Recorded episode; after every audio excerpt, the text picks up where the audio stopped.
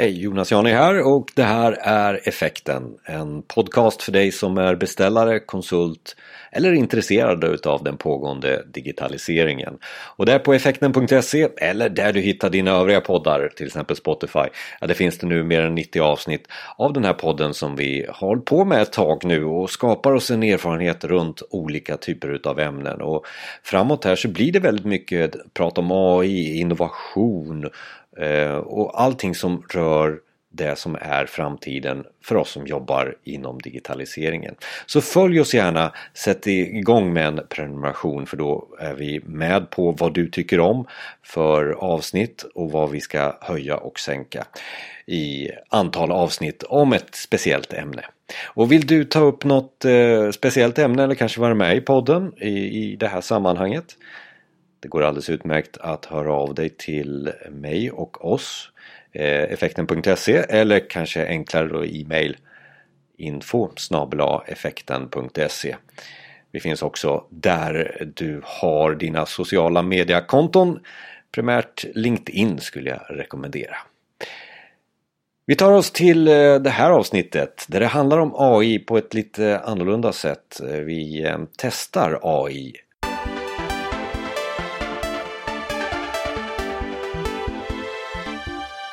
Välkommen till Effekten.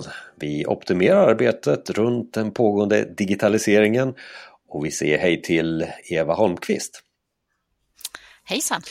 Och vi har satt rubriken Test av AI. Det här låter oerhört spännande och, och, och även på något sätt farligt, eller vad man nu ska säga. Spännande eh, åt både positivt och negativt. Eh, så vi börjar med, vad, vad innebär test av AI för dig då Eva? Ja, AI är ju ett sånt här eh, intressant begrepp som folk lägger väldigt mycket olika saker i. Eh, man brukar prata om generell AI där du egentligen har motsvarande intelligens som på en människa, alltså kan göra vilken uppgift som helst och anpassa sig för att göra det. Eh, och sen har du snäv AI och där vi är idag är, skulle jag säga i snäv AI där man eh, lär sig inom ett väldigt specifikt område och då blir väldigt bra. Va, va, och där har vi ju vad menar du idag förresten? Som, vad menar du idag? Alltså den teknik som finns eh, just nu och där det faktiskt finns system som eh, du skulle kunna kalla för AI-system. Då är det snäv AI vi pratar om. Då kan det vara till exempel eh, det system som klarar av att eh, slå världsmästaren i Go, vilket är ett väldigt strategiskt avancerat och intuitivt spel. Mm. Eh, då är det snäv AI vi pratar om. Den kan, eh, det systemet kan bara spela Go. Den kan inte göra någonting alls annars. Och där börjar vi få ganska mycket olika system som faktiskt har den typen av AI, den snäva AI, redan idag. Och det är ju väldigt spännande. Men det var två olika spår här vi hade för, för, för din definition av AI? Ja, det andra är ju den generella AI där eh, du egentligen kan jämföra intelligens med människa, så att du kan göra väldigt många olika uppgifter eh, och inte är så eh, begränsad i vad du klarar av att göra. Och eh, den typen av AI har vi inte på plats idag och det diskuteras väl hur lång tid det kommer ta innan det finns men eh, de flesta tror att det kommer dröja ganska länge innan vi har kommit så långt. Är det robotar då som vi har i hemmet som vi pratar med som vilken familjemedlem som helst till exempel? Alltså du kan ha en snäv AI eh, där du har en robot i hemmet. Om den bara klarar av att eh, laga mat åt dig till exempel, ja, men då är det definitionsmässigt en snäv AI. Men om du har någon som precis som eh, en människa kan ena dagen eh, koka kaffe och andra dagen kan utveckla programvara och tredje dagen köra bil, ja, då är det mer en generell AI. Så vad vi har framför oss är det någon form av intelligenta system eh, mera nu då som kanske är definitionen? Ja, ja. precis. Eh, som har väldigt begränsade uppgifter men som på de uppgifterna faktiskt visar ett intelligent beteende och som klarar av att lära sig. Och rubriken är ju liksom test utav det här. Eh, skulle det skilja sig från någonting annat vi testar idag?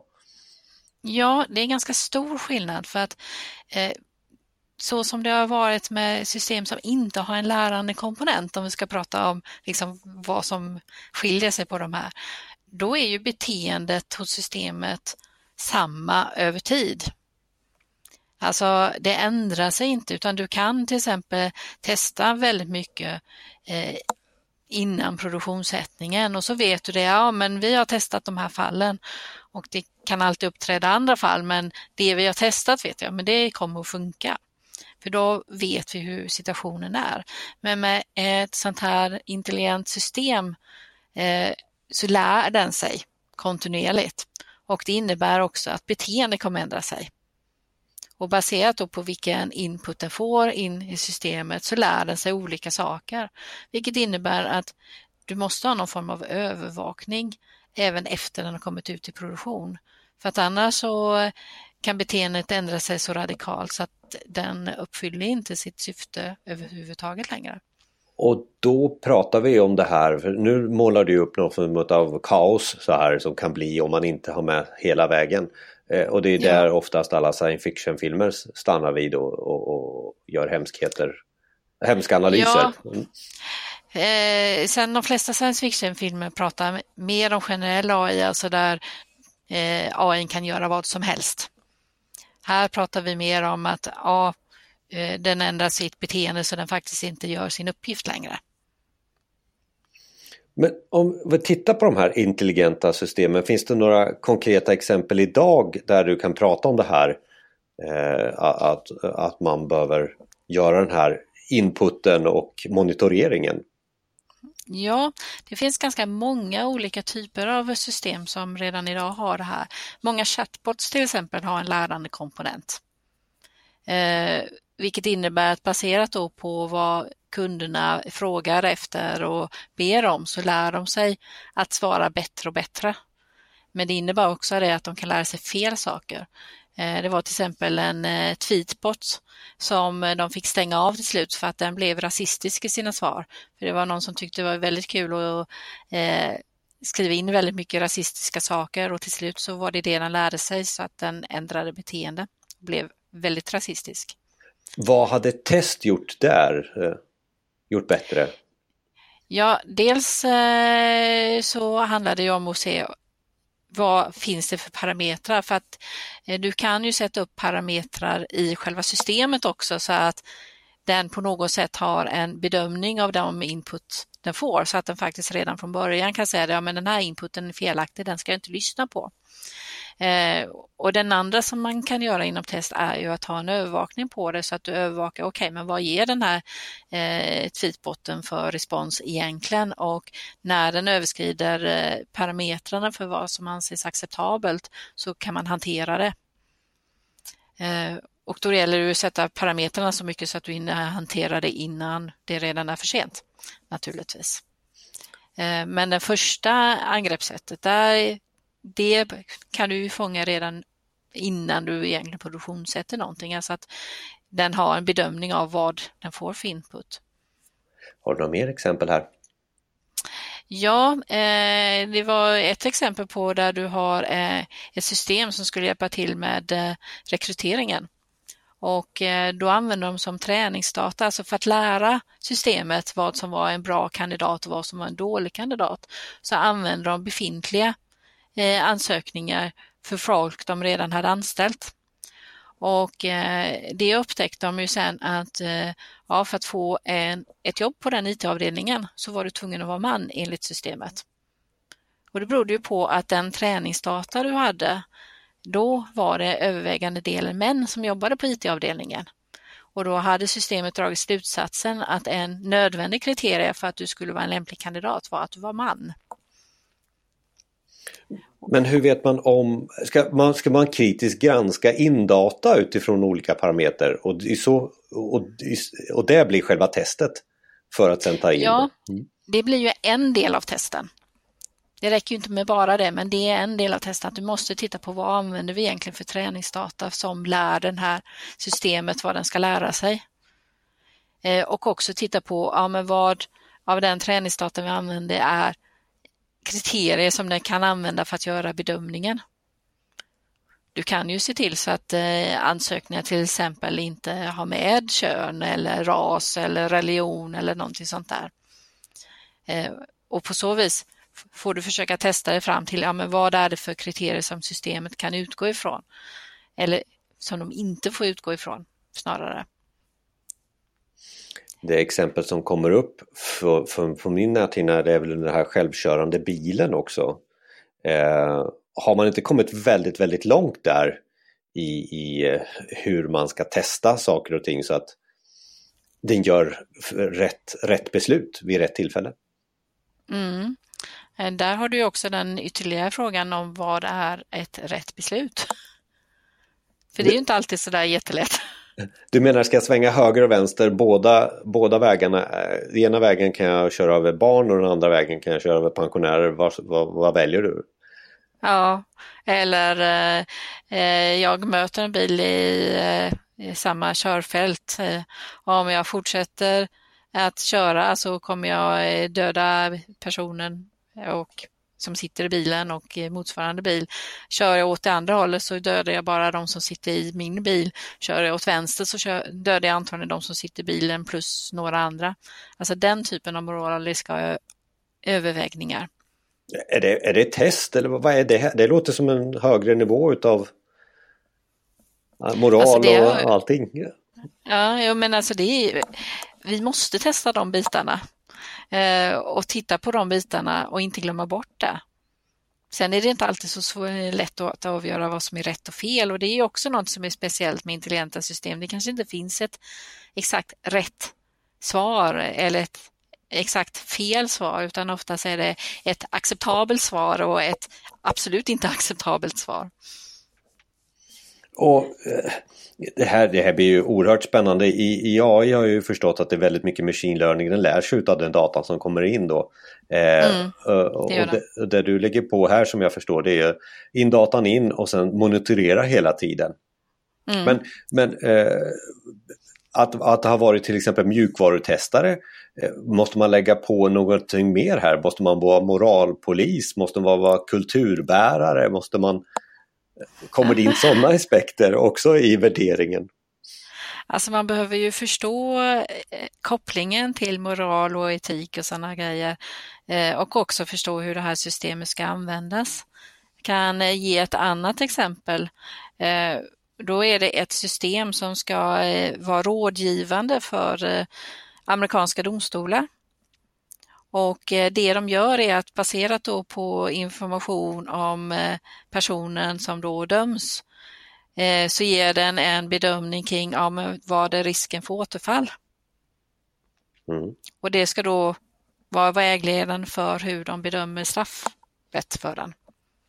Det är bara det att det här systemet utgår ju från tidigare data och de domar som har gjorts. Så man har ju konstaterat det att den, om du råkar vara en svart man, ja, då bedöms du som mycket högre sannolika för återfall än vad som i verkligheten stämmer. Och är du en vit man så har du mycket lägre återfall enligt systemen än vad som är i verkligheten. Och där har forskare tittat på så att de har liksom statistik på det och kan bedöma det. Så den har ju en eh, rådgivande som faktiskt är eh, felaktig bedömning. Och i mycket av de här fallen, för att många fall när man tar träningsdata så kanske man tar gammal data. Och då kan det vara så att ja, men du kan ha massor med eh, ojämlikheter, fördomar och liknande i den här datan som är gamla och som man inte längre har. Men eftersom du gör urval på den gamla datan så blir de fördomarna cementerade. Mm.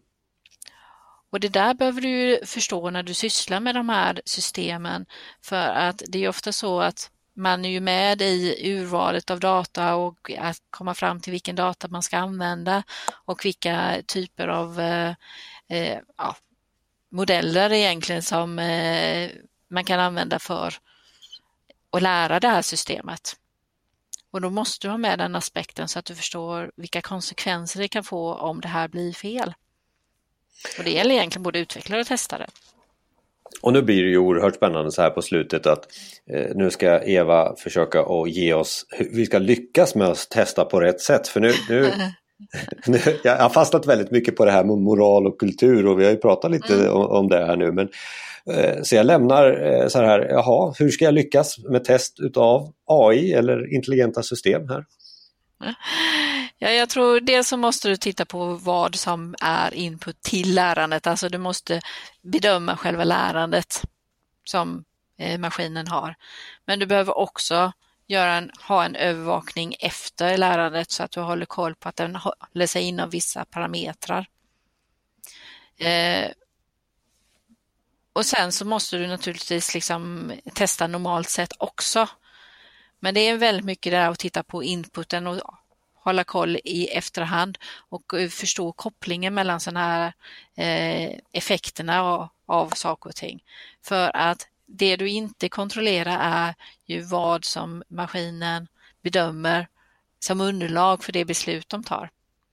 Jag ska ge ett slutgiltigt exempel bara för att exemplifiera vad jag menar. Och då var det ett system som skulle avgöra om det var en varg eller en husky på bilden.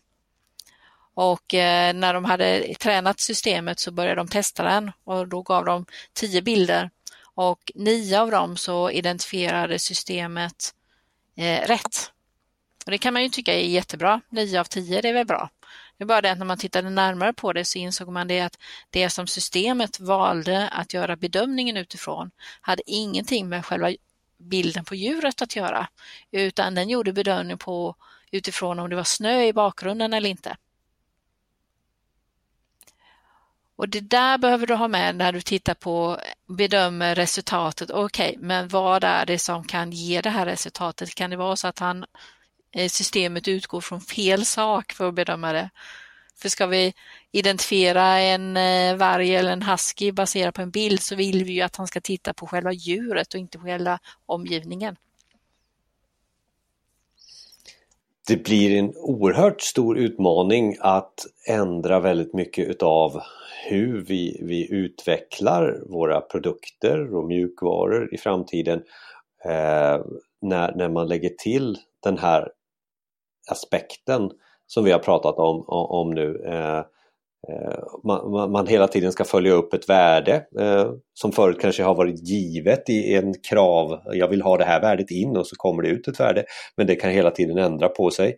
Och sociala aspekter och moraliska aspekter kommer in i det här också. Kommer vi se några nya roller tror du i, i, i det här? Alltså nya yrkeskategorier? Ja, jag skulle tro det för det behöver ju du behöver antagligen, eh, ja, det finns ett område som heter data science, alltså förstå det här med mängden data och hur du hanterar den och sånt och alla dessa algoritmer för AI som man väljer mellan. Eh, så att jag tror att det är, det är en del nya specialistområden som man behöver ha med. Men sen så tror jag också det att man behöver ha med förståelse för hur människor fungerar och hur samhället fungerar och hur kulturella aspekter mycket mer än vad man har haft innan. I och med att det får en sån återverkan på samhället så måste du liksom ha med den eh, kompetensen. Så här på slutet, eh, Eva, är det någonting du mer vill trycka på när, när det gäller just test utav intelligenta system som det är just nu? Ja, jag tror att en sak som är väldigt viktig att vara medveten om är att vi får system som eh, ger oss stöd i olika sammanhang, beslutsstöd och liknande. Och en del av dem kanske vi inte uppfattar som AI, men de kan ha en lärande komponent i sig, vilket innebär att det är AI. Eh, så vi behöver vara lite noggrann med att ta reda på, okej, okay, men hur funkar de här systemen egentligen? Vad är kriterierna de använder för att ge oss den bedömning de gör? Är det så att du har en lärande komponent eller har du inte? För det kommer påverka väldigt mycket om hur du behöver testa det framöver. Det finns bara en framtid som har svaret på kanske en del utav de frågorna och undranden som, som man har fått när man har lyssnat lite på, på Eva här. Så Eva, eh, vart läser man vidare? Vart, vart når man dig och, och, och så? Eh, vad skulle du tipsa? Ja, eh, jag finns ju på LinkedIn så att där kan man söka på Eva Holmqvist eh, Society och jag tror att eh, du kan ju lägga in min LinkedIn-länk eh, eh i eh, anteckningarna från eh, avsnittet också. Och där skriver jag dels en del eh, om de här frågorna men också när jag hittar andra artiklar som folk har skrivit om det så brukar jag länka till det. Så där finns det redan eh, idag en del länkar till eh, artiklar kring det här, bland annat en artikel som pratar just om det här med det här stödsystemet för amerikanska domare och jurys för att bedöma straffsats och sånt. Eh, och där kommer jag fortsätta att lägga upp eh, länkar till olika artiklar. Det finns också en eh, bok som heter Testing in the Digital Age som är skriven av en kollega till mig, eller rättare sagt tre kollegor till mig. Eh, en av dem heter Rick Marcelis och den tar också upp en hel del kring de här frågorna eh, och spesar upp lite grann vad som gäller framöver och ger en liten översikt kring området. Så det kan jag också tipsa om. Det här är bara början på hur vi ska förhålla oss till när det gäller testning utav AI och testning utav intelligenta system. Tack så mycket Eva Holmqvist! Tack ska du ha!